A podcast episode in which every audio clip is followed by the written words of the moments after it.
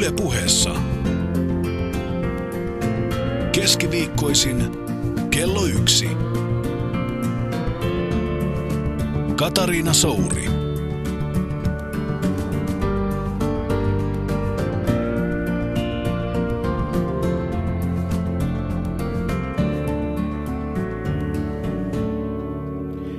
The theatre, aside from any aesthetic value, may be considered as an institution for the treatment of the mass complex. Kuuntelet Yle Puhetta ja minä olen Katariina Souri. Tänään vierakseni on saapunut ainutlaatuinen nainen, moneen taipuva ja laaja-alaisesti lahjakas näyttelijä, yrittäjä Satu Silvo. Tervetuloa. Moi, kiitos Kata kauniista sanoistasi. No niin, mä täytyy nyt heti kehun lisää, koska mä oon kateellinen kahdesta asiasta sulle. Okei. Okay. No aika monesta, mutta mä nyt paljastan kaksi. Ensimmäinen on se, että sulla on pitkät sääret. Sulla on pitkät hoikat sääret, kun mulla on tällaiset lyhyet suomalaiset perinteiset niin kuin tolppajalat. No mikä se toinen on?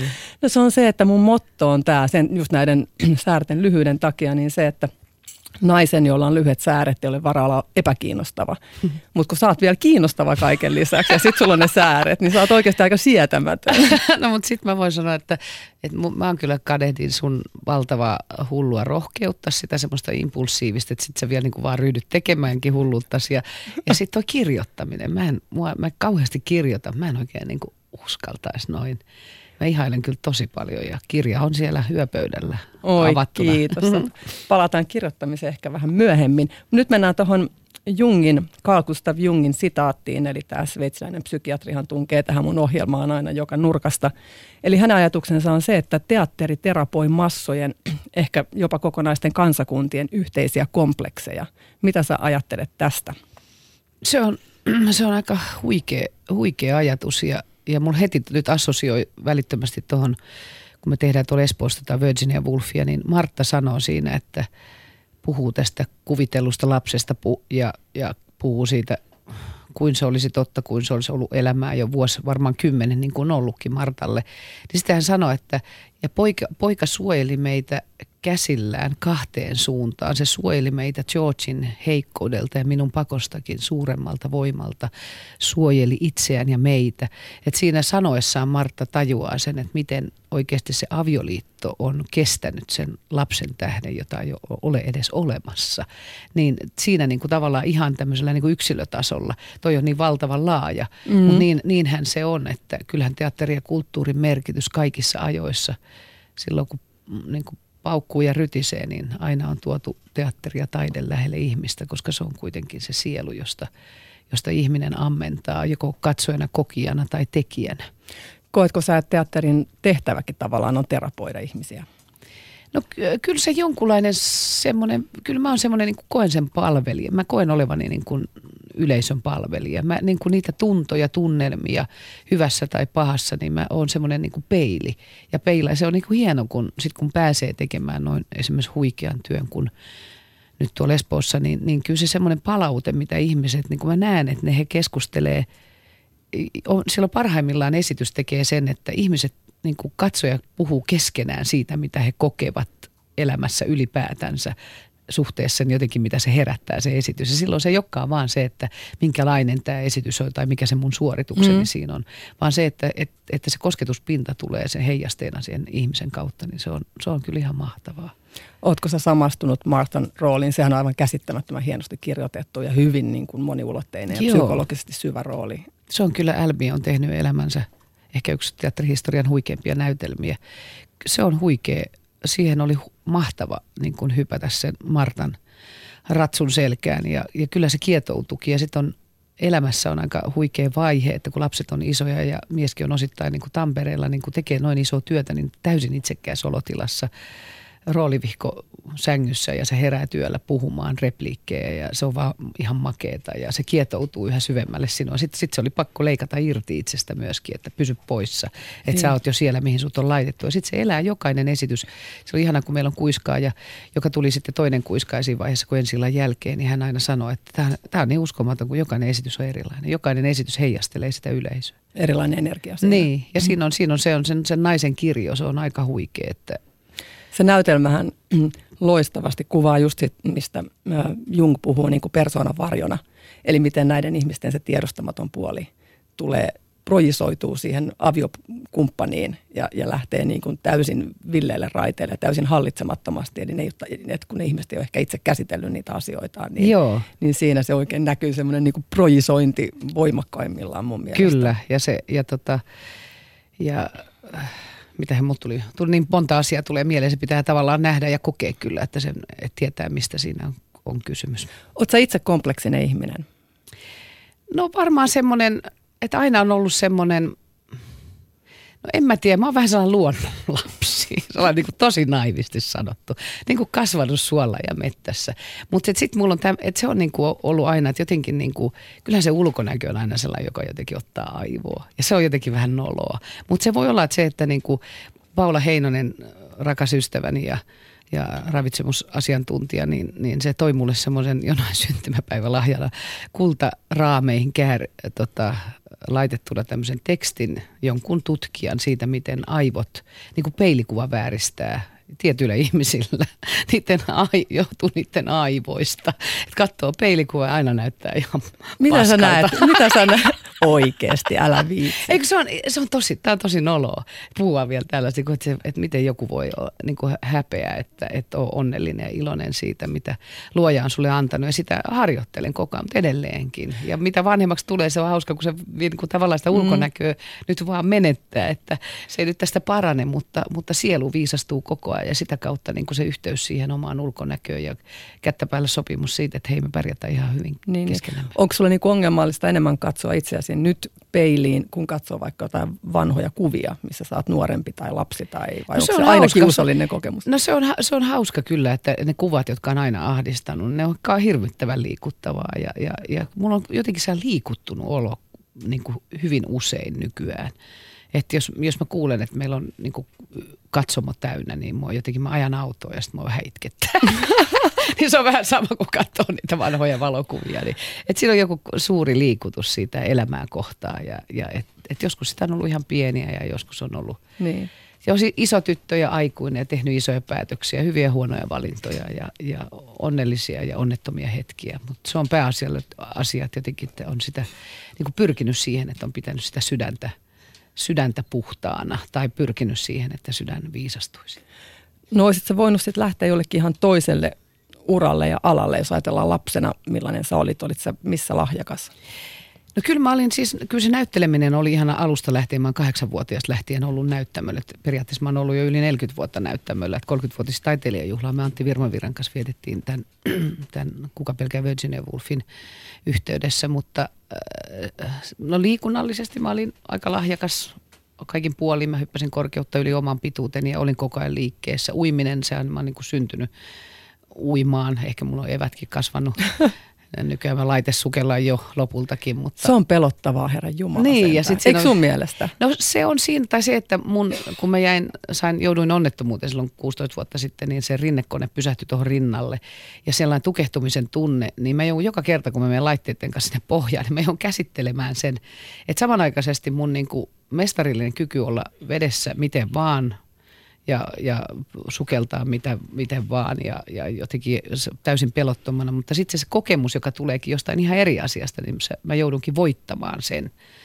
Mutta sitten se mikrobiologia oli, mulla oli niin ihana Bilsan maikka, että tota, et todennäköisesti myös se, että toi suhde luontoon ja on kasvanut niin kuin Lammen ja Järven ja vaikka oltiin Valkealan kirkonkylässä ihan kerrostalossa, mulla missään maalaistalossa en ole asunut, niin, tota, niin siinä oli se luonto niin lähellä, että jotenkin se oli niin osa minua, että se eh, biologian, hyvän biologian opettajan kautta tämä mikrobiologia tuli mulle semmoiseksi, että se voisi olla, mutta ei, kaikki, kaikki, teatteri ohitti kaiken. Mutta sä, oot, tota, sä oot laulajanakin lahjakas. Niin sä sanot. No, kyllä, kyllä mä oon laulanut, kyllä mua pelotti Mä en, ole kyllä ikinä, mä en ole ikinä itse asiassa kuullut sun laulavan. En rupea Okei, pyytämään sua laulaa, joo. mutta siis Joo, sieltä voi löytyä jotain. mm.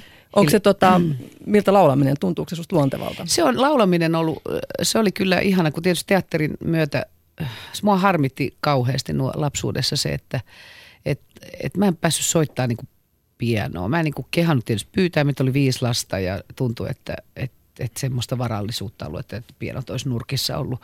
Eikä oikein kehannut, kehannut myöskään semmoiseen niin kuin, jotenkin semmoiseen 70-luvun maailmaan, että ru- ruveta pyytelemään mitään mm. erikoista, vaan kun eletään tätä elämää, jostain pihalla ja avainkaula lapsi. Niin, tuota, niin. parvekkeelta tullaan sisälle, kun unohdetaan aina avaimet kotiin ja niin poispäin. Mutta... No se oli turheilullinen, se onnistui niin, hyvin. Se on, se, joo, joo, ja aina Korkeutta hyppäsit parvekkeen kahteen yli. Yhtäkkiä todettiin, että mä hyppäsin 165 korkeutta yli oman pituuteen, ja tämä on niin kuin hyvä tulos vai. Mutta tota, mm, niin siitä, niin, niin se soittaminen, että se on ollut jotenkin niin kuin, mä olisin kauheasti halunnut. Sitten oli se pitkä Hanhiemon satuaarteet, se kirja, niin siihen me tehtiin niin kuin, niin kuin pianon koskettamia, piirrettiin ja sitten soitettiin. Ja sitten oli semmoinen keskusvarastolla oli, oli tota vanha harmoni, jota me käytiin soittamassa. Mä olisin kauheasti halunnut sen musiikin kanssa, mutta sitten se teatteri kyllä sitten niin kuin tavallaan kompensoi sitä ja se teatterin kautta siellä oli tanssia ja muuta, mitä, me, mitä kuului näihin näytelmiä, lapsia, lapsiteatteriin ja nuorisoteatteriin, mutta sekä oikeasti tanssia ja musiikki sen teatterin niin kuin rinnalle. Et, mm. et se on oikeasti semmoinen, joka, joka oikein vähän niin kuin kismittää mua. Et mä olisin halunnut sen semmoiseksi, niin kuin, että kun tämä työinstrumentti näyttelijällä että jos mä oon itekseni, niin mä koen semmoista tarpeettomuutta kauhean helposti. Ja sitten mun sellainen luovuus niin kuin pulppuilee. Ja, ja tota, sitten mun olisi pitänyt osata maalata niin kuin sinä. Se on se kolmas kateuden aihe. Että et uskaltaa maalta. Mun veljeni on ihan huikea taide maalari harrastanut. Sen olisi pitänyt kai olla ammatissa kyllä kans ikänsä sen suhteen. Mutta, mutta et semmoinen, niin kuin, sitä sisäistä paloa ja sitä semmoista niin kuin tulta, mikä siellä koko ajan liekehtiin, niin, niin sellaisena hetkenä, no puutarhaa mä hoidan tietenkin niin. pihalla ja muuta, mutta että mä haluaisin luoda sitä musiikkia. Eli tavallaan se pääasia on se määrätty sisäinen palo ja värinä, mitä sä kanavoit sitten eri tavoin. Niin. Että sinällään tapa, millä kanavoi, ei ole välttämättä niin. se aina keskeisin. Niin ja semmoinen niin kuin kitinä siitä, että nyt pitäisi olla jotain muuta kuin on, niin sitäkin pitää oppia niin kuin niin. näkemään, että on ihan turha, turha niin kuin kuluttaa elämäänsä siihen, että mitä mulla ei ole, vaan se mitä mulla on. Ja se on musta tämän iän niin kuin suurta herkkua, että – että kun ei enää voi hypätä korkeutta tai pelaa saa osumi, pesä, vanha pesäpallokapteeni, niin, niin, niin tota, saako enää osumi pallo, palloonkaan. Mutta ne haasteet on niin ihan toisenlaiset ja, ja se semmoinen liikuttuneisuuden ja myötätunnon tunne, joka itseä ja elämää kohtaa on, niin se on kyllä mukavaa, kun ihmiset sanoo, että, että tälle ikääntyminen on äh, niin kuin mukavaa. Niin siis se todellakin voi olla sitä. Jos palataan hetkeksi vielä tuohon laulamiseen, niin eikö siinä ole jotenkin ihminen kauhean niin kuin – pelottavalla tavalla auki. Mä itse mietin yhden levyn tehneenä ja studiossa tietysti sitä väkerettiin, se oli kauhistuttavaa ja, ja tein pelkästään playback-keikkoja, availin vaan suuta, vaikka väitettiin, että se olisi ollut singbackia ja se oli vielä kauheampaa, kun nauhat rupesi reistaille ja muuta ja juoksin kerran karkuun lavaltakin ja huusin ja kiljuin, siis se oli ihan kamalaa. Mutta, mutta toihan mutta, on kuulostaa kauhean väkivaltaiselta, no, koska niin kuin se, se on lähtenyt vähän niin kuin väärästä päästä. No niin, Lasse Norre, Norres ja Markus Selin, kiitos tästä mun kiduttamisesta. mutta mutta sitten mä myöhemmin menin itse asiassa Maija Hapuojan tunneille, koska jotenkin mä vielä ajattelin, että, joo, että mitä jos sitä vähän kokeilisi oikeasti, että osaako laulaa. Ja mä kyllä totesin, että mulla ei ole niin kuin, ääni ei ole mun instrumentti, että se mm. ei vaan, että vaikka on ehkä musikaalisuutta jonkun verran, niin, mm. niin mutta silti jotenkin siinä, kun kävi laulutunneilla ja sitten kun pääsi semmoisesta määrätyistä estoista, että pystyi niin kuin improvisoimaan ja jodlailemaan jotain, niin se oli hirveän vapauttavaa. Siinä oli jotain niin kuin aivan mahtavan Lauluhan on tera- niin. äärettömän terapeuttista. Jotenkin kun se resonoi, sit, kun, sit, kun sä saat sen äänen resonoimaan ja muista kun Johnny sanoi, Johnny Lee Michaels, mun silloinen aviomies, niin joka on tietysti musiikkialan ammattilainen, niin se sanoi mulle aina, että kata, kyllä sulla on ääni. Mä kuulen, kun sä huudat kurkku suorana, sulla on ihan perkeleesti ääntä. Mm. Että se on vaan, että sit kun rupeaa laulaa, niin ei osaakaan yhtäkkiä mukaan käyttää sitä. Niin, että silloin kun tietysti on lähtenyt teatterin kautta ja mulle runot on merkinnyt ihan hirveän. Mä oon lähtenyt niin kuin runoilla ihan pikkutyttönä jo. Että mä oon rakastanut runoja ja leinoja ja muita, niin sen runouden kautta.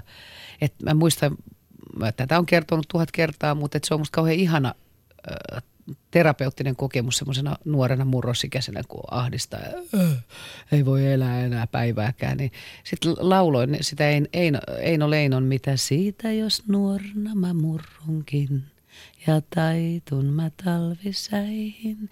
Ja säkeistö säkeistöltä säke. Aa, mitä kiitä, saa kitua.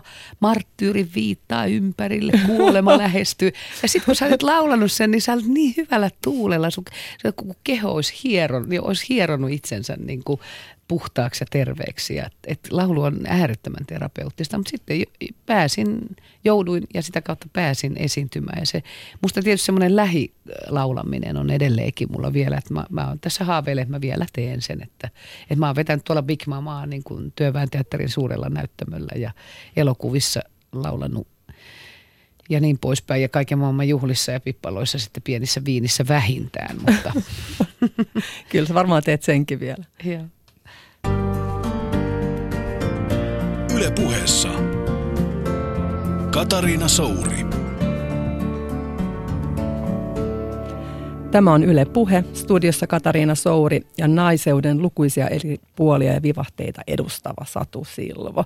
Sä oot mulle jotenkin semmoinen niin kuin tihentymä naiseudesta ja feminiinisyydestä. Sä oot melkein semmoinen niin arkkityyppinen hahmo. Tämä on niin kuin mun mielikuva. Ja, ja tota, se voi olla täysin väärä, mutta miten lapsena? Olit sä, sä sanoit jo, että sä olit niin luonnonlapsi, eli sä et varmaan ollut mikään prinsessahahmo, olit sä poikatyttö enemmän? Mä oon ollut kyllä enemmän semmoinen poikatyttö, ju, juoksin niillä pitkillä koivilla, josta puhuin niin pitkin pituutta. Ja, ja tota, että se on sellainen tukkatakussa niin kuin, ja, ja, ja se teatteri ja, ja kaikki semmoinen, kyllä se oli semmoista niin kuin, vapaata leikkiä. Ja mulle on esimerkiksi lu, luon, niin kuin suht, puihin kiipeä, mutta se kiipesit niin kuin valtavia kuusi aitaa. Ja ikinä, mä, miten mä oon voinut tehdä tota, tai minisuksilla niin kuin aivan sellaista harjunmäen, niin pysty suoraan mäkeä alas. Ja kyllä me silti käytiin niin kuin myöskin hiihtokoulua ja sitten aina keväisin, niin mä vein kaverit kat, etsimään, niin kuin, että lähdetään etsiä käärmeitä. Harjunmäeltä ja sieltä niitä löytyi. Ja sitten lapset niin rupesivat huutaa. Sitten mä ajattelin, että mä jotain väärin. Sitten mä sain tietysti kauheat moitteet, kun siellä mä olin vienyt niitä pienempiä jonnekin. Ja sitten kangasvuokot, aina, aina se on tärkeää, että kun on vielä pälviä, niin jos se etelärinne siellä Valkelan harjulla, niin, niin se lämmittää, että kangasvuokot tulee. Ja ne pitää nähdä just oikean hetkeen, koska kangasvuokot menee sitten, ne, ne on jo mennyttä melkein, kun sinivuokot nousee. Niin. Että semmoinen kyllä niin kuin semmoinen yhdistelmä. Ja sitten mun isäni, isä oli niin kuin, mä olen isän tyttö ollut kanssa vahvasti. Että muistan jo ihan semmoisen neljävuotiaana semmoisen liiterin jotenkin, se ihana se liiterin penkki. Ja sitten mä olisin halunnut kauheasti jotenkin tehdä hommia. Se antoi mulle isoja kuuden tuuman nauloja ja sitten vasara ja sitten mä niitä taoin siihen, tota, siihen kynnykseen. Mutta toi hirveän hauska toi, toi naiseuden, että mä oon kuullut tota läpi elämän tosi kauniita sanoja. Mä haluan ottaa siitä kyllä niin kuin osan, että joku, joku minussa, niin kuin, mulle on kerrottu, että mulla on tällainen niin kuin vahva naiseus on niin kuin läsnä. Niin, maistin susta kyllä myös sen jätkämeiningin siellä. Että... Niin, et mä en mitenkään, mä en niin kuin kaipaa mitään semmoinen niin hyvä jätkä tyyppistä, mutta, mutta et kyllä mä sellainen, niin kuin, sit sellainen aika rämäkkä on ja semmoinen rohkeus ja kaikki. Että musta se tasa-arvo on ehkä semmoinen, jota mä nautin tässä kuka pelkää Virginia ja Wolfissakin, että miten se on kirjoitettu siihen oivallisesti, että se on niin kuin täysin tasa-arvo. Mä oon siitä niin kuin tosi, tosi Niinpä. onnellinen semmoisesta, niin kuin, että kun on tasa-arvoisuutta ja haluan sitä tasa-arvoa elämässäni ja musta ihminen on tasa-arvoinen niin kuin suhteessa myös luontoon, että mä en voi käsittää sitä, että että me jotenkin kuvitellaan olevamme enemmän kuin koppakuoriaiset. Mm, että mm. et kyllä se, niin kuin se arvostaminen, niin kuin elämän arvostaminen. Kyllä sittisontiaiset menee ihmisten edelle. Niin. Mä sitä mieltä. niin, välillä varmasti. tota, oliko sulla lapsuudessa sitten jotain tosi ahdistavia kokemuksia? Onko sieltä jäänyt semmoisia jotain traumoja? Tai... No meillä kotitalo palo kivijalkaa silloin, kun mä olin kaksivuotias. Eikä? joo, mutta siitähän ei ole sitten mulla. Menikö siellä kaikki siis valokuvat? Se meni kaikki jo, ei. että siellä oli äh, Brum Brumin suolaa suolaa tuli televisiosta ja, ja tota, piippu oli jotenkin halkia. Oli 35 astetta pakkasta ja, ja palokuut, se oli sunnuntaina ja palokunta oli juhlinut, oli kännissä ja putket jääty ja sehän palo kivijalkaan koko mökki. Mutta mä olin onneksi niin pieni, mutta et kyllähän se on varmaan ollut kauhean traumaattista siitä huolimatta niin kuin se, mitä ympäristö, mitä siinä perheestä tapahtui ja siskosta sellaisia kuvia, kun se sieltä rauniosta tai leluja yrittää sitten etsiä. Mutta sitten tota, no sitten mä oon tietysti, mä siellä koko ajan lammessa ja järvessä on ollut, niin menisin hukkua. Mä olin sen kuusivuotias ja siinä laiturissa oli semmoinen mutka. Ja sitten mä halusin tietysti taas esittää pelleillä, kun se kuuluu jotenkin mun elämääni alusta lähtien, niin ja mä ajattelin, että mä näytän, että nyt mä kävelen tätä laituria, silmät kiinni, katsokaa. Ja sitten ajattelin, että mä vilkasen siinä kohtaa, kun tulee se kuuluma pikkusen tota, pluffaa ja katon, että mä en puto tuonne lampeen. Sitten se taiminki ei oikein osunut ja putosin sinne lampeen. Ja muistan, kun menin niin kuin sinne pohjaan jotenkin ja oli sammakon kutu. Ja sitten mä ajattelin, että nyt mä tänne kuolen, mitä hän äiti ajattelee. Ja sitten yhtäkkiä mä rupesin nousee ylös, että varmaan luonnostaan pidätin hengitystä. Ja sitten mun veljeni jotenkin nauro partaansa. Se oli, en, en, muista miksi se on ollut siinä lähellä ja nosti jotenkin. Ensin mä menin takaisin sinne veden alle ja sitten se nosti mut tukasta ylös.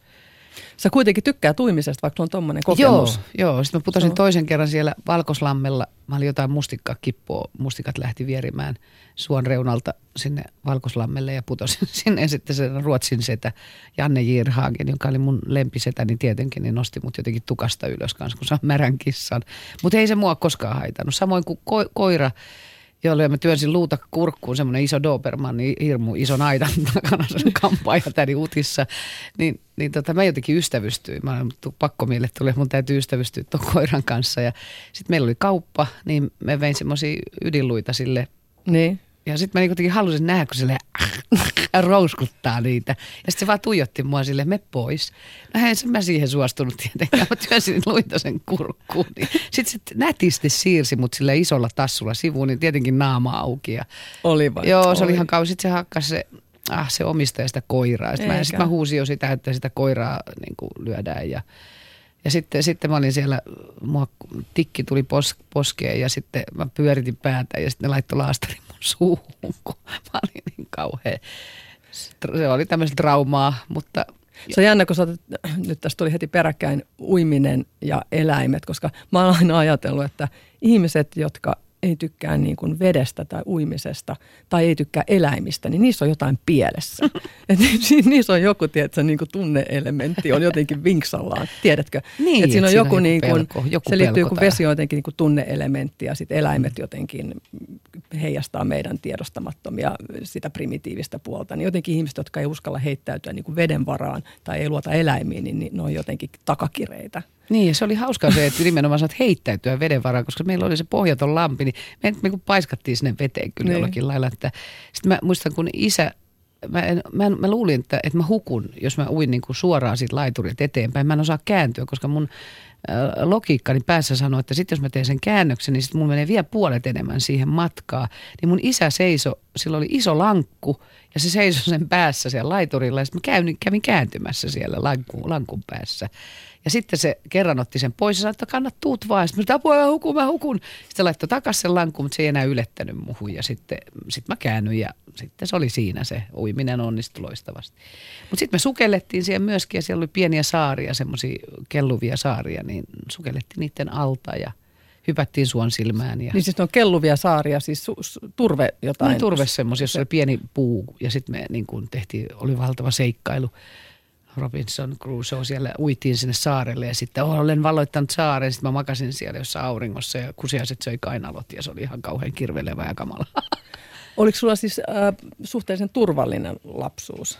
No kyllä siellä niin kuin se, että tietysti, että, että, että se on jännä, että mä oon paljon käsitellyt sitä, että mun isä, joka oli, oli talvisodassakin ja oli niin kuin maailman lempein teatterin tekijä, mutta sitten sillä oli semmoista isäpuolen kiusaama – niin silloin oli semmoista omaa aggressiota ja, ja tota, sitten mun yksi veljeni rupesi murrosiassa aiheuttaa hankaluuksia, niin jotenkin semmoista mielikuvaa, semmoista riitelemisestä ja, ja se oli tosi pelottavaa. Muistan, kun mä jotenkin rukoilin, että rakas taivaan isä, älä anna niiden kuolla. Että kyllä se lapselle semmoinen pelko on niin kuin, semmoinen, jota niin kuin, on niin kuin vasta vuosien vuosien jälkeen pystyy käsittelemään, kun ne sitten taas yhdistyy joihinkin muihin elämän alueihin, että tuommoiset traumaattiset kokemukset ja, ja toisaalta sitten nämä aika niin kuin hurjatkin tuommoiset tunnekokemukset ja tämmöiset riitelemisen, mitä tietysti kaikissa perheissä on, mutta niin siitä on tullut sitten mulle, kun mä oon niitä käsitellyt, semmoinen voimavara, että just vaikka mun isäni kohdalla, niin kauhean ristiriita, että niin samalla niin kuin tällainen karhumainen lempeys ja sitten semmoinen niin kuin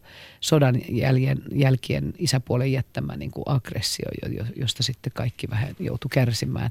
Mutta sitten kun mä käsittelin sitä vuosia myöhemmin semmoisena myötätuntona ja rakkautena niin kuin, niin kuin ymmärryksenä. Että se, se, mä oon sen myötätunnon koulun nimenomaan tämän lapsuutenikin vuoksi niin oppinut semmoisen niin kuin hyvin syvältä luotaavan myötätuntoymmärryksen, josta, jota mä haluan koko ajan oppia lisää. Ja se välillä se loittonee minusta ja tuntuu, että, että missä se nyt onkaan, missä se ymmärrys onkaan. Että nyt joku kiemurtelee joku lohikäärme mun sisällä ja yrittää sanoa mulle mun elämästä tai todellisuudesta jotain niin kuin joka vahingoittaisi mua ehkä henkisesti, niin sitten mä otan taas sen vanhan myötätuntoasian. Mä oon, niin kun, kerään elämääni tämmöisiä työkaluja, mm. joista mä en sitten kyllä luo. Mä mietin, että onko se kuin tyypillistä, siis semmoinen, varmaan ka- kaikki lapset käy ehkä läpi sellaista pelkoa siitä, että vanhemmat kuolee ja sitten itsekin kuolee. Tai mä, koska mä muistan, että oli semmoista, että mä odotin äitiä, kun se tuli Hyvinkäälle junalla aina Pasilasta kotiin töistä. Ja se oli määrätty juna, millä se tulee. Mä tiesin kauan se kävelee sieltä asemalta kotiin. Ne oli semmoinen niin vaihe lapsuudessa, missä mä niin kuin melkein joka päivä istuin siellä, odotin ja tuotin kelloa ja laskin, että kun ei ollut kännyköitä eikä muita tietenkään niin odotin vaan, että nyt se äidin pitäisi nyt just olla kotona. Ja sitten mm. jos ei se ollutkaan, sitten mä mietin, no ehkä se kävi kaupassa, jos meni 15 minuuttia eikä se tullut. Ja mä kävin läpi sen koko prosessin siitä, että se äiti on nyt kuollut ja mä kuolen. Ja niin. mä kerta kaikkiaan vaan kuolen, ja elämä ei voi jatkuu. Ja mä ajattelin, että onkaan, että itse miettinyt, että mun ihan niin kuin poikkeuksellinen turvattomuus, mutta se on ehkä aika monet lapset Se on varmasti, jokainen kokee jollakin tavalla sitä, että muistan myös kun äiti ja isä meni Haminaan ja ei ollut kännyköitä eikä ollut edes puhelinta siellä mummilla. Ja sitten mä en sillä kertaa lähtenyt mukaan ja ajattelin, että tulee joskus vaikka neljä, viiden aikaa ja ei tullut. Ja sitten oli kuusi ja sitten mä olin itselle laittanut jonkun aikataulun. No seitsemän niiden pitää olla kotona. Jos ei ne silloin ole tullut, sitten on tapahtunut jotain. Ja sitten se mielikuvitus, kun rupesi laukkaamaan. Ja niillä oli puhjennut rengas.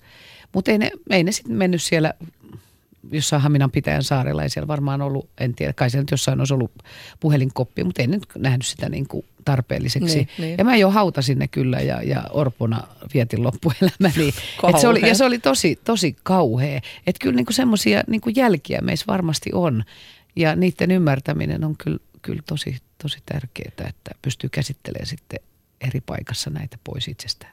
Onko muita sitten jotain tosi onnellisia muistoja, paitsi nämä uimiset ja mikä sieltä no isä, isän kanssa on kyllä siis nämä jotenkin tämmöiset metsäretket, että kyllä se metsä on semmoinen niin kuin pyhättö ollut mulle, että, että sitten kun isän kanssa lähdettiin ja mä olin ihan jotenkin pieni tyttö ja se isä oli kauhean nopea poimimaan niitä mustikoita ja mä ajattelin aina vertaisin, että itse mulla on näin vähän. Ja sitten sitten isä kaato mulle niitä omia jollain hyvällä verukkeella, mutta sitten se oli aina hauskaa, kun mä tota väsyin, niin, niin, niin tota, isä, isä sitten sanoi, että istu siellä tässä, niin niin tota, vähän aikaa, niin mie meen ja kävelen, niin sitten mie huillaan ja siellä kävelet. Ja sitten mä aina katsoin, kun isä käveli sen ämpärinsä kanssa ja katoin, katoin tuon se kävelee. Ja sitten se niin kuin istui mukaan sinne jonnekin männyn juurelle ja sitten mä lähdin kävelemään. Se niin kuin leikin varjolla päästiin niin kuin tosi pitkälle. Että se luonnon semmoinen niin kuin se temppeli, se pyhä paikka ja luonnon läheisyys ja koko se ah, honkien lämpö. Ja, et kyllä mä, se on niin kuin, että se on mulle niin kuin jotenkin ikuisesti tärkeää ja, ja kun mä pääsen sinne, harvemmin pääsee niin kuin siihen tilaan, niin kyllä se jotenkin tuntuu, että se korjaa ja paikkaa sielua. Ja sä et ollut myöskään paljon yksin, kun sulla oli sit sisaruksia kanssa. Ja... No joo, no sisarukset oli vähän isoja. No mä, silleen niin kuin, mä lensin pihalla. Mulla oli koko ajan kavereita ja kavereiden kanssa. Ja musta tuntuu, että mä oon aina ollut kyllä, että aina sitten ollut joku, joku kerho tai sitten se Valkealan porukka tai – ja että kyllä mä niin kuin selvästi on nyt, kun sä kysyit, niin, niin niissä lyhyissäkin hetkissä, niin mä joko tunsin, tunsin kyllä niin kuin jotenkin, ah, kaikki on mennyttä, jos mä olin yksin. Ja selvästi se on sellainen asia, jota mä oon joutunut käsittelemään nyt aikuisena, että, että mä tunnen hyvin nopeasti itteni tarpeettomaksi. Siksi ehkä se musiikin, että mä olisin halunnut sen pienonsoiton taidon ja muuta semmoisena niin kuin itselleni, niin kuin, että johon mä saisin hukata itseäni, että mä en, mun ei tarvitsisi katsoa peiliin itseäni silloin semmoisen yksinäisyyden hetkenä, että, että koen semmoista turhautumaa, mutta siinäkin kyllä vaan viisastun koko ajan. Sä muuten puhut paljon isästä ja sitten veli vilahti. Mitä sun äiti? No äiti on ollut jotenkin semmoinen niin aina olemassa. Itsestäänselvyys itsestään, vai? Niin, jota, jota ei koskaan saisi olla. Eikä isä, äiti on nyt 87, just täytti pari päivää sitten. Ja, ja, ja tota, se on ollut, joo, se ehkä se, kun puhuit siitä poikatyttö maailmasta ja muuta, niin, niin se, se poikien ja isän ja veljien, veljetkin oli isompia, niitä jotenkin ihailia niiden kavereita. Ja... Tuutko miesten kanssa paremmin toimeen? No, Oletko semmoinen miesten kanssa hengaaja? No kyllä en, sekä että. Kyllä varmaan molemmat. Kyllä mä jotenkin, musta tuntuu, että vähän niin kuin mun tyttärenikin sanoi, joka nyt 26, niin, tota, että niin kuin siinä vaiheessa rupesi olemaan naisystävät niin kuin tuli. Ja musta tuntuu, että niitä on ihan valtavasti. Kyllä musta naiset on, kyllä me ollaan jotenkin sitä samaa maata. Yle puheessa. Katariina Souri. Minä olen Katariina Souri, tämä on Yle Puhe ja kanssani keskustelemaan on saapunut äärimmäisyyksien välillä luontevasti liikkuva näyttelijä Satu Silvo. Liikutko sä äärimmäisyyksien välillä luontevasti? No kyllä, kyllä mä varmasti, se onneksi vähän liudentuu, mutta kyllä musta niinku, että se on, mieheni sanoo sitä, että, että kyllä se on aika hurja toi temperamentti, että se menee niinku nollasta sataan. Niin. Että sitä ei itse, itse oikein näe. Että se on ollut kyllä helpottavaa, kun toinen sanoo, että, että totuus siitä, kuka minä olen itse kukin, niin se on varmaan jonkunlainen kompromissi siitä, miten joku kokee, miten minä koen, miten mm. niin kuin maailma heijastelee suhteessa. Että aina välillä yllättyy, että aijaa, tuliko tämä jotenkin temperamenttista? Mulla on ikuinen ristiriita sen kanssa, että tavallaan hakee sitä balanssia ja keskitietä ja tasapainoa. Ja sitten sitä ajattelee, että tämä on tylsää, että eihän tämä voi olla tavoitteet, koska se on jotenkin ihanaa mennä siellä ääripäissä. Niin, ja, se, ja sen takia kaipaa, että mä joka tykkään joogata ja, ja aikana onnettomuuden, onnettomuuden jälkeen itseni kävelykuntoon sain Maria Putkisto menetelmällä, niin kyllä mä sitten haluan niinku tanssia – tai niin kuin, Oliko se muuten ihan semmoinen siis äh, läheltä kuolemaa tilanne se kyllä se sit, kun, Joo, kyllä se on tuolla 6000 kiloa, kun jyrää tuohon rinnan päälle pysähtyy. Niin, siis sä jäät ihan niin kuin konkreettisesti joo, todella et, et kaikki alle. kysyy sitä, miten, voi, että miten joku voi niin toopeet jää rinnekoneen yliajamaksi. Täytyy olla täysin idiootti. Niin se, tota, niin se ylitti hissilinja. kyllä sille pitääkin nauraa ihan kauan. Se on just ihan yhtä hauska asia kuin Marttyyri viittaa, että kaikille pitää osata nauraa, mutta että, niin kuin, niin kuin se ylitti sellainen niin kuin, se ylittää hissilinjan tämä tampauskone, koska sillä on yksi, yksi rinne vielä tampaamatta jotenkin edellisten illan rinnejuhlien jäljiltä, että kauhea työmaa. Ja se oli se matalin rinne ja, ja, ja se, se niin poliisin pöytäkirjasta luki, että, että hän katsoi, että se rinne oli tyhjä. Me oltiin just kumpareen takana, minä ja ex-mies ja mun poika oli sen vasemmalla puolella. Hän onneksi seurasi mun poikaa, kymmenvuotias poikaa, että hän ei aja sen päälle. Mutta teki päätöksen, että ylittää hissilinja, jota se ei saa tehdä. Ja kun mä tulin kumpareen takaa niin sen jälkeen yhtäkkiä panssarivaunu tulee mun päälle. Ja mä sellaisen naisen logikalla ajattelin, että kun ei, ei suksilla päässyt mihinkään, se oli, ei siitä ei voinut lähteä niin kuin mm. alta pois, sukset oli ihan väärässä asennossakin. Ja kerrankin mä pääsin sieltä hissistä onnellisesti. Yleensä mä jään roikkumaan sinne, sinne ankkuriin seuraavalle kierrokselle, se on yhtä helvettiä. Mä ikinä mä vihaan sitä touhua. Lasteni takia on sinne mennyt rinteeseen. Kerrankin ankkuri kankunalta hienosti lähti. Ja Tyylipuhdas suoritus. Tyylipuhdas suoritus, niin panssarivaunu vastasi, joka ei edes muuta suuntaa. Ja sitten siinä oli ovi, niin mä sitä niin kuin oveen sille koputtamaan. No eihän se kuule, jännä juttu. Ja sitten se on niin painava kone, että eihän se edes tiennyt, että se ajaa mua mun sukset. Sitten se söi sukset, telat ja se nousi rinnalle ja sitten mun ex-mies huutaa, että pysäytä nyt perkele akkaan alla. Ja sitten ukko tuli vielä ulos katsomaan, että no ei sieltä näkynyt pää enää rouvasta, kun se rinnalle pysähtyi. Ja sitten se nousi takas koneeseen, telat ylös ja perutti pois. Ja sitten mä vielä mietin, mietin, että voi hitto kun nolo, että nyt mä nousen pystyyn tästä, niin, niin tota, katsoin, että oho, reisilu oli katki, että se oli poikki. Ja mihinkään ei koskenut tietenkään, kun sokki oli niin, niin valtava. Mutta sitten oli, lantio oli murtunut kolmesta kohtaa ja, ja reisilu katki ja sisäinen verenvuoto. Mutta eihän nämä jätkätkään tajunnut, että mä olin semmoisessa kunnossa. Ne tuli moottorikelkan kanssa siihen, siihen tota, sinne ylös, että mitäs nyt tehdään. No Kinnunen sanoi, että no eikä takkaa tuohon voi jättää, että pistetään se tuohon pulkkaan. Ne nosti mut siihen pulkkaan moottorikelkalla Ei alas. kauheeta. että, tota, että kyllä siinä aika monta suojelusenkeliä oli sitten. Mutta sitten siitä on mieletön kokemus, semmoinen universaali. Tämä kuulostaa niin himmeltä, mutta tämä on ihan oikea kokemus. Mä olin siellä alhaalla. Paavokin laski alas mäkeä, kymmenenvuotias poika oli tietysti ihan, kuo, ihan kauhuista kankeena ja, ja, ja niin kysyi, että kuoleeko äiti ja kuoleeko äiti. Ja, ja sitten tota, niin kuin Heikki piti mua kädestä kiinni ja sitten mä sanoin näin sivusilmällä, mä olin koko ajan tajuissani, näin sivusilmällä, että poika niin kuin levottomana kävelee siinä. Mä saat hoida Paavo, että kyllä mä tästä hoidun, että odotellaan sitä ambulanssia. Miehet otti sen Heikin paikan. Ne otti sen, niin kuin, mulla on tällainen mielikuva, en mä tiedä, onko tämä, niin kuin, onko mm. mä ollut jossain tota, jo toisella puolella rajaa, mutta ne niin kuin otti mun käden niin kuin joku vieras ihminen ja niin kuin oli siinä, mutta siinä oli semmoista lämpöä ja rakkautta, mitä, niin kuin, mitä ei koskaan voinut kokea aikaisemmin, että kaikki halusivat, että mä selviän.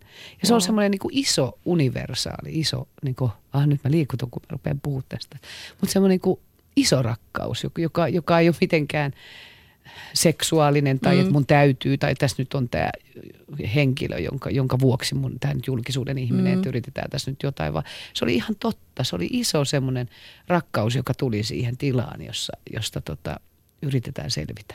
Ja siis, että sulla oli myös kiitollisuus niistä Valtava ihmisistä. Joo, se kiitollisuus. vähän, Ja sitten siellä tuli joku toinen, kun taas joku toinen meni jonnekin ja se oli kauhean. Ja se oli hauska, kun se, ne oli niin kuin miehet, kun on tottunut siihen, että naiset tulee lähelle. Mutta se oli semmoinen koulu, että mä opin, pitää osata ottaa vastaan. Pitää osata vähän niin kuin tämmöinen kuin palautteen antaminen. Pitää osata ottaa positiivista palautetta, niin kuin pitää pystyä sitä antamaan. Mutta myöskin se, että, että ottaa vastaan apua. Mm. Se oli se koulu.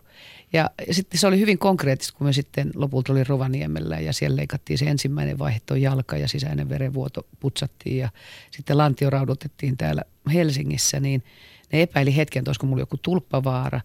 Ja mä muistan, kun mua kuvattiin, äh, niin kuin, meni niin kuin kuvaan, että katsotaan mikä se tilanne siellä on, niin sitten mä yritin jotenkin niin kuin, että olla muka paremmalla puolella, kun oli mehmyt lihasvauriahan oli koko kehossa niin kuin, niin kuin rintakehästä alaspäin, niin sitten mun piti sitä sängyn laitaa vasten yrittää jotenkin pysyä ja mä siinä huojuin. Ja sitten siihen tuli naishoitaja, joka sanoi, että hei sä voit pitää musta kiinni, niin kuin pistää kädet hänen niin ympärilleen. Ja sitten hetken mä niin kuin sille, että kehtaanko, voinko mä, onko tämä noloa. Sitten mä ajattelin, että herra Jumala, että, että, että mä saan, mulle annetaan niin kuin ojennetut kädet, niihin pitää tarttua. Ja sitten oli ihana, kun mä niin kuin otin hänen, ympäri, hänen ympäriltään, nojasin tätä hoitajaa vasten ja ah, mikä niin kuin rauha ja lämpö ja nainen ja sairaanhoitaja, mitä kaikkea se niin kuin olikaan. Että kun uskalsi niin kuin antautua sille hetkelle. Ja se on ollut, ja koko toikin kauhea niin kuin kokemus, mitä siinä sitten moneen kertaan leikeltiin. Niin tota, että sitten se muuttuu siunaukseksi, kun sun Mm. mm. ymmärrys kasvaa ja, ja kiitollisuus sitä, niin kuin sitä elämää kohtaan. Ei sitä, Onko ei se- sitä onnettomuutta, vaan sitä elämää Niin. kohtaan. Onko se siirtynyt sun uniin? Oletko nähnyt painajaisia siitä kokemuksesta? En oikeastaan ole, että se on silloin alkuaikoina, mutta jotakin, mutta ei se, ei se oikeastaan. No semmoinen uni, joka liittyy, kun mä siellä lammessa, jotenkin tämä suolampi, joka on ollut sitä mun elämääni, niin siellä oli aina myöskin se välillä, että sieltä suon pohjasta nousee niitä könttejä. Niin tämmöinen uni mulla on niin kuin toistunut. Mitä ky- ne köntit on? No, no niin kuin sen suon turpeen, niin kuin niitä muinais tuhatvuotista turvetta sieltä lammen pohjalta, niin ne välillä ne pulpahtaa semmoisen kaasun mukana. Onko tämä sellainen uni, joka sulla toistuu siis nykyisinkin? I- No se on, nyt se on ollut vuosia, mutta se, on ollut, se oli vuosikaudet se semmoinen lampi. Se on niin kuin se Eli sä et ole nyt lapsuuden- nähnyt niitä Nyt mä en ole nähnyt, mutta se liittyy kyllä tähän onnettomuuden jälkeenkin. Semmoinen, että se niin kuin on mieletön tyyneys, kauneus, mikä siinä lammessa, ihan se lapsuuden tunne, kun mä sitten uin siellä usein yksinkin siellä lammessa. Mutta sitten yhtäkkiä, kun sä lähdet uimaan, niin könttejä alkaa nousta ja tuntuu, että sä siirryt sieltä niin kuin pois sen köntin, että se ei osu suhun, niin sitten siellä onkin toinen ja sitten siellä onkin kolmas ja yhtäkkiä ne niin kuin pulppua, pulppua sieltä tulee niin kuin sitä jotenkin, että se ihan kuin semmoinen joku orgaaninen hirviö, jo- jolla ei ole sielua, tulee sieltä. Ja se on niin kuin, sieltä pitää aina päästä pois. Se on kummallinen yhdistelmä kauneutta ja tyyneyttä ja sitten jotain niin kuin sellaista, mitä minä en tiedä. Oletko analysoinut tuota sun unta ikinä? En. E- e- Eikö sua kiinnosta yhtä analysoida unia? No kun Kirjoitat mä- sä ikinä ylös niitä? Tai... No en mä se mitä muistan niin sitten, mutta en, en mä niinku, mä, mä oon jotenkin osa minussa on niin sille jalat maassa, että mä ehkä, ehkä musta on niin paljon sitä, kun puhuit niitä äärilaitoja, että sitten mä en niinku kauheasti halua herätellä itseäni johonkin niinku, niinku tosi omituiseen, tosi himmeeseen. Mä rakastan kaikkea himmeitä ja sanojen ulkopuolella olevaa, mutta sitten mä en niinku oikeasti anna sille kuin pikkurillin. Koska useinhan, jos joku uni toistuu, niin se vähän niin kuin viittaisi siihen, että se eh, sun alitajuinen, piilotajuinen mielesi yrittää sulle jotain kertoa. Uskotko tämmöiseen niin kuin Joo, no, nyt, ja... nyt kun sanot just noin, niin, niin ei ihme, että tässä onnellisessa rakkauden tilassa mä en näe mitään tuommoisia. Niin, niin, siis joo, että se tavallaan, jos mä, just mä ajattelinkin, että sä et varmaan ole niitä nähnyt, koska toi on tavallaan, mitä siitä mulle tulee. Ainahan unet menee niin, että mä en ole mikään oikeasti todellakaan ammattilainen unien tulkitsijana. Musta on vaan kiinnostavaa pyöritellä niitä. Musta on Mm. kauhean, kauhean tota, kiinnostava aihe. Mutta yleensä niin vesi tietysti on tunneelementti ja sitten niin kuin tämmöinen lampi ja suo, joka imasee sisäänsä ja on Mm. tumma. No sehän on heti tämmöinen niin kuin jungilaisittain ajateltuna just tiedostamaton piilotajuinen puoli. Ja sitten nämä köntit, nehän on melkein niin kuin sieltä jostain niin kuin syvyyksien sieltä pohjasta jotenkin tiivistyneitä. Ne on jo niin, niin kuin kauan siellä lojunut, että ne on jo tiivistynyt tämmöisiksi könteiksi. Joo. Ja sitten ne rupeaa sieltä nouseen ja tavallaan niin kuin sanot, että ne jää vatsan alle. Tai... Joo, ne tulee sille kehoon kiinni. Niistä pitää niin. päästä niin kuin, uida pois niistä ja niin kuin, paeta sitä. Niin. Et, et se, ja, ja se, että et, et, et jotenkin se pettymys siitä, että tämä ei ollutkaan puhdas ja kaunis tämä tila. Oletko ikinä ajatellut, mitä ne, ne köntit voisi olla? En tiedä sitä mitä. Itse kun niin kuin me puhuttiin siitä, että se lapsuudesta, että, että itse kullakin varmaan kaiken maailman könttejä on niin kuin sitä verimustaa töhkää niin kuin elämässäni.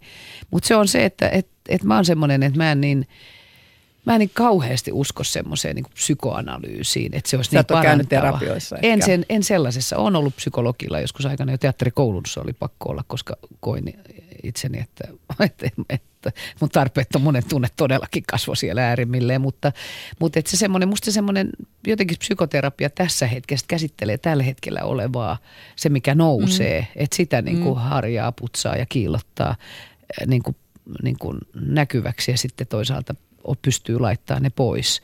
Ja, ja se, niin kuin sen myötätunnon ymmärryksen kautta, niin mä, siihen mä kyllä uskon enemmän. Millä tavalla sä sit arjessa niin kun hoidat sitä omaa tasapainoa, sitä henkistä? Siis sä teet kuitenkin semmoista työtäkin, että seudut menee tosi syviin ö, suovesiin niin. siinäkin, niin onko sulla jotain omia keinoja siihen? No kyllä mä sitten tietysti kaik, edelleenkin se luonto on semmoinen paikka, musiikki on, mutta kyllä sitten jooga ja tuommoinen, mulla on tämmöinen, mun onnekseni löysin tuli jotenkin vastaan, niin kuin nämä asiat tulee, kun tarve on. Tämä pranajana hengitystekniikka, jota, joka on semmoinen, riippuu kuin pitkiä teet ne hengitykset, niin se on semmoinen 20 minuuttia 40 minuuttia, jos on kymmenen erilaista hengitystä. Niin se on esimerkiksi ihan konkreettinen, mutta taas, taaskin tässä on se fyysinen mukana. Et se on mm. sekä fyysinen että henkinen. Et, et kyllä mä sitten kun on, on meditoinut niin jossain Pihlänsaaren kallioilla, niin mä sielläkin tarvin melkein elementin. Mä tarvin sen veden, sen kallion, auringon – Mä tarvin niinku niitä elementtejä. Mulla jotenkin, niinku, että mä vaan itseksi jossain pimeässä kellarissa menitoisin, niin ei, ei ole, minusta ei ole eräkoksi. Niin. Mitäs mä oon ymmärtänyt, että sulla on jonkinlaisia parantajan kykyjä, siis onko se käsillä parantamista? No se oli niin kuin se, se, että sekin aina heti kun puhuu jotenkin julkisuudessa, niin jo joku löppi siitä saa niin kuin, ja riemu. Se ei enää, ehkä mä en ole enää niin kiinnostava, mutta, mutta et, et kyllä se oli sitä 90-luvulla ja kyllä musta niin kuin lasten myötä, eläinten kautta ja – että huomasi, että, että käsien, että kun siitä puhutaan, niin totta kai sitä itse lähti myös kokeilemaan. Ja, ja se on ollut, se on jännä tämä uni, uni että mulla, on ollut, mulla tulee se uni, semmoinen könttiuni. Se on jännä, että tämä, jos tämä köntti on jonkun alitajunnan negaatio, niin, niin mulle tuli siihen käteen semmoinen tunne, se köntti tai se paino. Ja se tuoksuu, se on silloin sellainen kummallinen metallin tuoksu. Että silloin kun mulle tuli, kun mä tavallaan tämä, pidin yllä tätä tämmöistä parantaja, parantamisvaihetta ja, ja se oli mun elämässä ja oli asioita, ihmisiä, kursseja ja kaikkea, mitä tu- siihen sitten tuli. Mutta ennen näitä, että rupesi vähän kehittämään sitä puolta tai tunnistelemaan sitä, niin mulle tulee vasempaan käteen semmoinen niin kuin, niin kuin tunne ja metallin maku suuhun. Ja sitten mun on ollut pakko niin kuin hoitaa hoitaa sen ihmisen jotain kohtaa. Ja mä näen sen semmoisena... Näet sä musta jotain sairautta? en, jos sä sanoisit, että sulla on joku kipeä. Sitten mä niin kuin kädellä katsoin aina sitä ja mä näen vyyhtin. Tai joskus mä näin semmoisen, se oli jännä, että, että mä, niin kuin, mä en tiedä, kun se on niin hassu kuin semmoinen, että miten mä voin sanoa, että mä näen, kun mä en näe oikeasti mitään. Mutta mä näen sen niin kuin jonkunlaisen muotona tai semmoisena vyyhtinä – Mä näen sen, mutta mä en, näe, mä en pysty sanoa, että se on nyt lasin muoto, niin kuin jotkut näkee jotain niin. entisiä elämiä ja kuninkaita ja prinsessu. Mä en todellakaan näe. Mutta silloin muoto ja silloin ehkä väri ja silloin tunne. Ja sitten kun mä oon laittanut käden siihen päälle, niin, niin, niin tota, mulla on sellainen tunne, että mä niin kuin avaan semmoista vyyhtiä. Kun lapsena 70-luvulla oli kultaisia kaulaketjuja – ristejä ja sydämiä ja uskotoivo rakkaus, tämmöisiä niin. koruja. Niin ne meni, ne kultaketjut meni aina kauhean sumppuun, niin mä rakastin avata niitä. Jos oli kaverilla, niin musta anna mä avaan. Musta on ihana avata solmuja. Ja mä koen sen semmoisena solmuna, että siinä kohdassa on solmu. Ja sitä sitten availemaan. Yle puheessa Katariina Souri. Yle Puheen studiossa keskustelemassa Katariina Souri ja eläimellistä energiaa omaava näyttelijä Satu Silvo. Mm-hmm. Sus on jotain eläimellistä. Onko sinulla joku, joku eläin, joka olisi sulle erittäin rakas tai erityinen?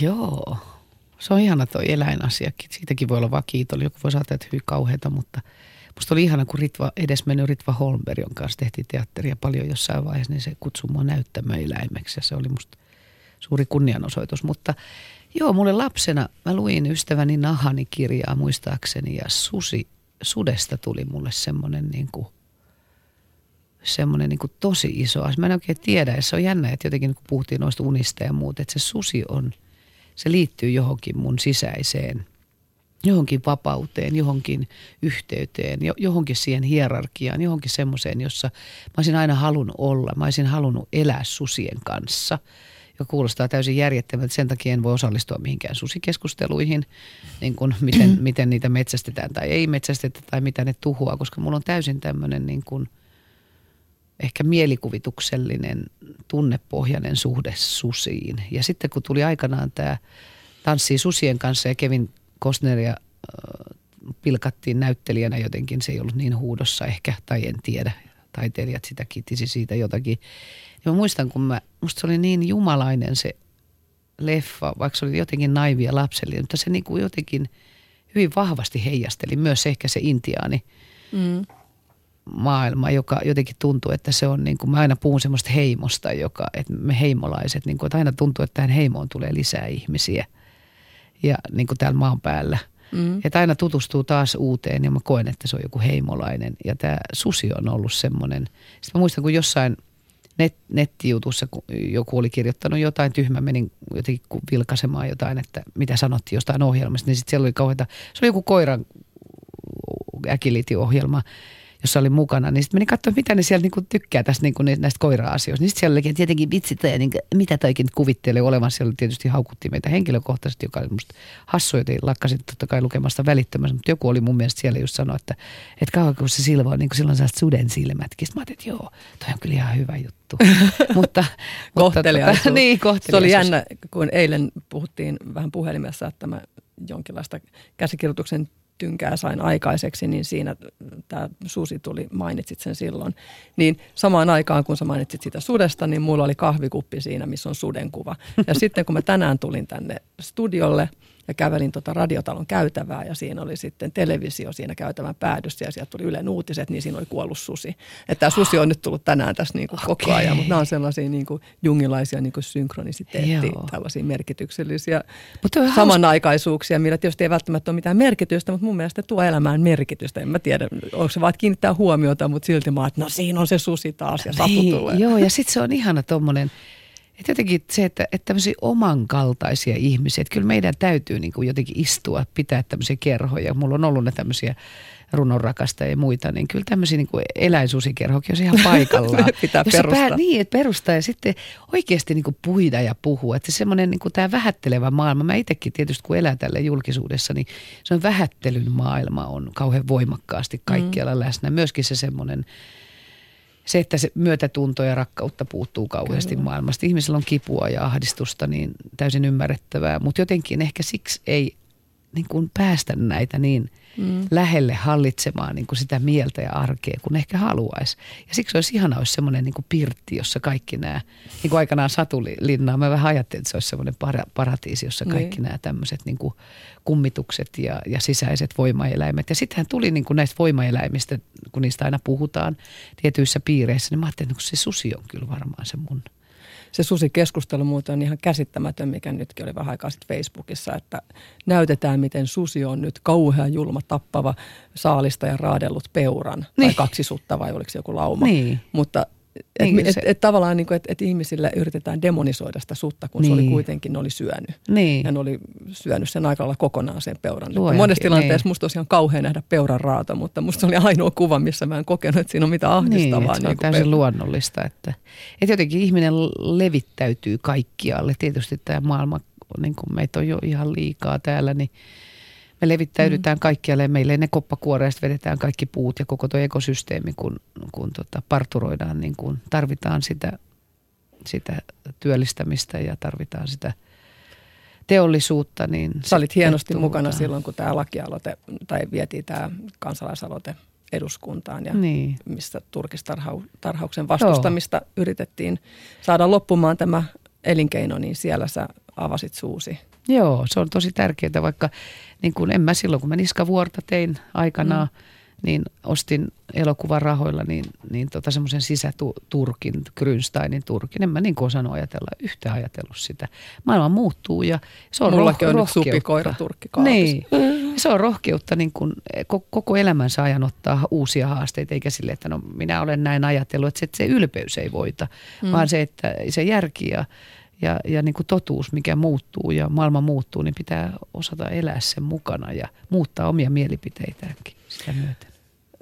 Oletko ikinä ajatellut semmoista, tai mulla on pyörinyt semmoinen ajatus päässä monta kertaa, että monet naiset, jotka, no mä en tiedä, mä en tiedä saanko mä löydettyä, kaivettua sun lapsuudesta mitään hyvin traumaattista, mutta mä oon huomannut semmoisen yhtäläisyyden, että on semmoinen määrätty nais, no ei voi tietenkään yleistää naishahmo, mutta semmoisia yhdistäviä tekijöitä, että joskus naiset, jotka on henkisesti traumatisoituneet jollakin tavalla lapsuudessa ja myöhemmin heistä tulee jonkinlaisia niin kuin seksisymboleja tai tämmöisten seksuaalisten halujen kohteita tai ehkä he niin kuin itsekin tuovat sitä esille, niin sitten myöhemmin elämässä tulee hyvin vahva niin kuin eläinoikeusajattelu. Tämä on ihan Okei. kaukaa haettu, mutta ajatellaan Brigitte Bardot tai joku Niin, ää, Pamela Anderson, Tanja Karpela, ää, Rakel Liekki, Mm.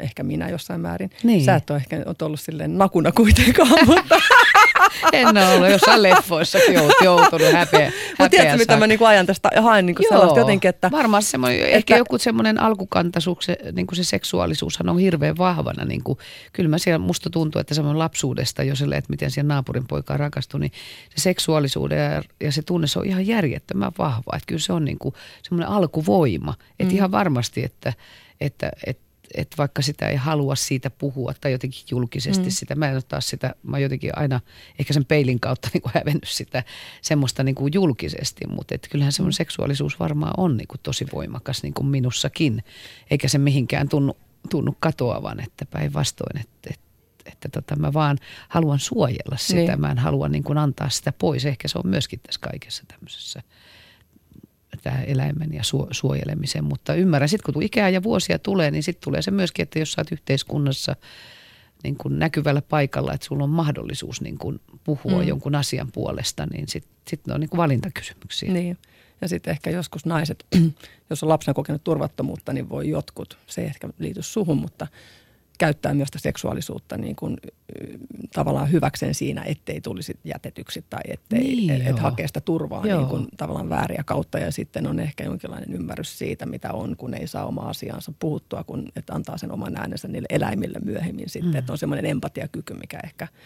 Mutta tämä on tää- tällaista psykopuoskarointia. Musta vaan kauhean kiinnostavaa. Niin on. Niin kuin, Ei, mutta se on, seksuaalisuuskin on niin kuin mie- mielenkiintoista, että et, et jotenkin se, että en tiedä, että kun on elänyt että ihan tuolla maalla ja jotenkin luonnossa niin paljon, että se on jotenkin niin kuin, se ei ole semmoinen niin kuin asia, jota haluaa. Ehkä se riippuu, miss, missä olet, e- miten niin kuin jos ajatellaan Brigitte Bardota ja näin, niin, niin siellä on kauheasti korostettu siinä hänen siinä, nä- siinä julkisuuskuvassa sitä, Mm, mm, että ettei, varmaan ei ole alun perin edes itsekään niin tajunnut, kun, ja sitten sit on tullut kauppatavaraa. Koet Et sä, miehet se- kokee su, sut niinku uhkaavana jollain tavalla? Että kun on tämmöinen En mä ole sitä ajatellut. Mä en villinainen oikeastaan- satu ja sitten Niin, mä en oikein tiedä. Mä, se on jotenkin, susinainen. Niin, mä en, no, ne on just tommosia, niistä tulee helposti just näistä sit tällaista. Niin kun ne on, siksi ne, niitä haluaa suojella ja pitää niin omissa taskuissaan, mutta, Niin. mutta en mä tiedä, eikä, eikä miehet, mua, en mä tiedä. Mulla on se tasavertaisuus on niin iso asia, mutta kyllä, ne varma, kyllä mä saan paljon niin kuin semmoista, Kyllä mä palautetta. tyydytystä, että mä kuulen, että miehet pelkää mua, niin mä aina, että jes. en mä tiedä pelkääskö Ja sitten mua. ne, ja sit ne inhoaa sitä, kun naiset nauraa. Mä oon yrittänyt vähentää nauramista, mutta tiedätkö, kun nainen nauraa kovaa, niin se on, Niin, niinku, niin. se on niinku monille miehille ihan kauhistus. Mä en ole kauheasti ajatellut. näitä noita-akkamainen asioita. käkätys Niin, vielä, niin- aivan joo. niin. Kyllähän meissä sitä on tietysti. Niin. Niin. Kyllähän semmoinen varmasti, että eikä vaan niin kuin mi- miesten taholta, vaan ehkä myös naisten taholta sitä semmoista, että tuntuu, että pää- poikki, että pitäisi olla pienempi. Mm. Mutta mä en ole sitä sille kauheasti antanut periksi tai antanut sille tilaa. Varmasti se väikkyy meidän kaikkien koko, nais, mm. koko sukukunnan ympärillä, mutta pitää mennä eteenpäin. Pitää, niin kuin, niin kuin sanoin, että sitä sielua pitää sille puhtaana ja tärkeitä asioita, niin kuin mulla toi niin kuin ton ravinnon ja silvopleen ylläpitäminen ja hoitaa niitä ihmisiä. Mulla on 25 työntekijää. Niin kuin mulle ne on niin tärkeitä. Ne on, ne on niin kuin perhettä. Perhehän voi olla pahin myöskin, mutta, niin. mutta mä haluan sen, semmoista perheyttä siinä, että mä haluan arvostaa sitä. Ja jotenkin myös se, että, että mun työntekijät ymmärtäisivät, että ihminen on henkinen olento myös työpaikalla. Teet sä mitä tahansa. Että se ei ole vaan niin kuin henkinen olento pois töistä jossain vapaa-ajalla, vaan että jotenkin niin kuin, kun me tehdään tuommoista ruokaa ja palvellaan ihmisiä, siellä ollaan niin kuin puhtaan luomutuotteiden kanssa tekemisessä, että, että, että, että, se, että me olemme henkisiä tehdessämme työtä. Se on musta kauhean iso viesti. Kyllä. Onko tota, mitä eläimiä, päätyykö niitä sun omalle lautaselle?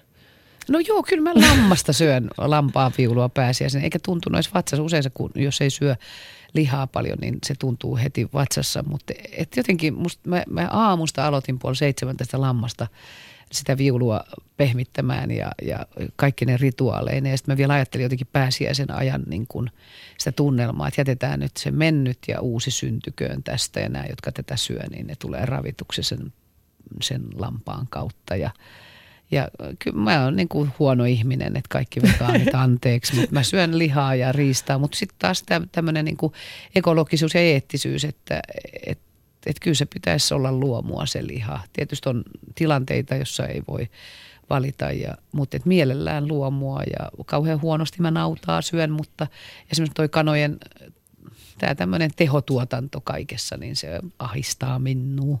Katsotko paljon materiaalia tehotuotantoon liittyen? No siis? jonkun verran se, niin kuin, kun nähnyt kerran, on nähnyt tuhat kertaa, että, että kuinka paljon pystyy sydäntä niin kuin repimään kappaleiksi, niin, niin silläkin on niin kuin oma mittansa. että kun on paljon asioita, joutuu kantaa vastuuta yrityksistä ja esityksistä ja perheestä mm. ja läheisistä, niin, niin se ihan loputtomasti ei, ei vaan pysty. Että sulla voi olla mielipidekanta ja, olla, ja myös huolehtia siitä kannasta, mutta tota, ja pitää yllä sitä ja viedä viestiä eteenpäin, mutta mä en niin kuin jaksa semmoista tolkutonta repimistä itse huomasin sen tuossa just kun tammikuussa vegaanihaasteen kautta lähdin sen vegaanisen ruokavalioon, niin kyllä siinä tuli aika nopeasti myös se olo, että mä ajattelin, että mulla on niin vegaani burnout. Et se, et se on niin kuin, Mutta toi on sitä sun heittäytymistä. Niin, mulla niin. on joku kummallinen, mä aina niin kuin jotenkin näen sen, äh, sen, että missä on järkevää olla, että koska ehkä se on se vastuu, että pitää kantaa, että sä uskallat hulluna hypätä vaikka mihin. Olitko silloin, kun sä olit, että sä oli joskus raakaravinnolla? No se, mä ollut aina kausia, mutta sitten oli kinnusen läskisossi viikonloppuisin. Eli sä et ole niin kuin missään vaiheessa sillä tavalla ehdottomasti? En ollut. Jos teatterikouluaikana ehkä oli muka kasvissyöjä vähän aikaa, mutta silloinhan syötiin niin kuin viinereitä ja munkkia. Siinä ei ollut mitään järkeä. Ei, siis ei ollut semmoista ruokavalioa. Senhän takia nyt toi, mitä me pystytään tarjoamaan, niin, niin on monelle pelastus. Olisiko jo, joku eläin, mitä sä et söisi? Aika vähän mä syön porsasta, mutta kyllä mä taas myönnän sen, että kun sitä oli oikein hyvin valmistettu jo tässä muutama vuosi sitten, se oli hyvää. Mutta yhä vähemmän se, se anteeksi nyt vaan, mutta hei näitä sorsia, jotka lentää, en mä niin. pysty syömään. Nyt aika loppuu, Satu. Ihanaa, kun sä olit täällä. Siis mä väillä unohdin, että me ollaan radiossa. Niin, ihan hyvä niin. Jatketaan juttua vielä Kiitos. toisenkin kerran jossain. Perustetaan se susikerho. Joo, susikerho.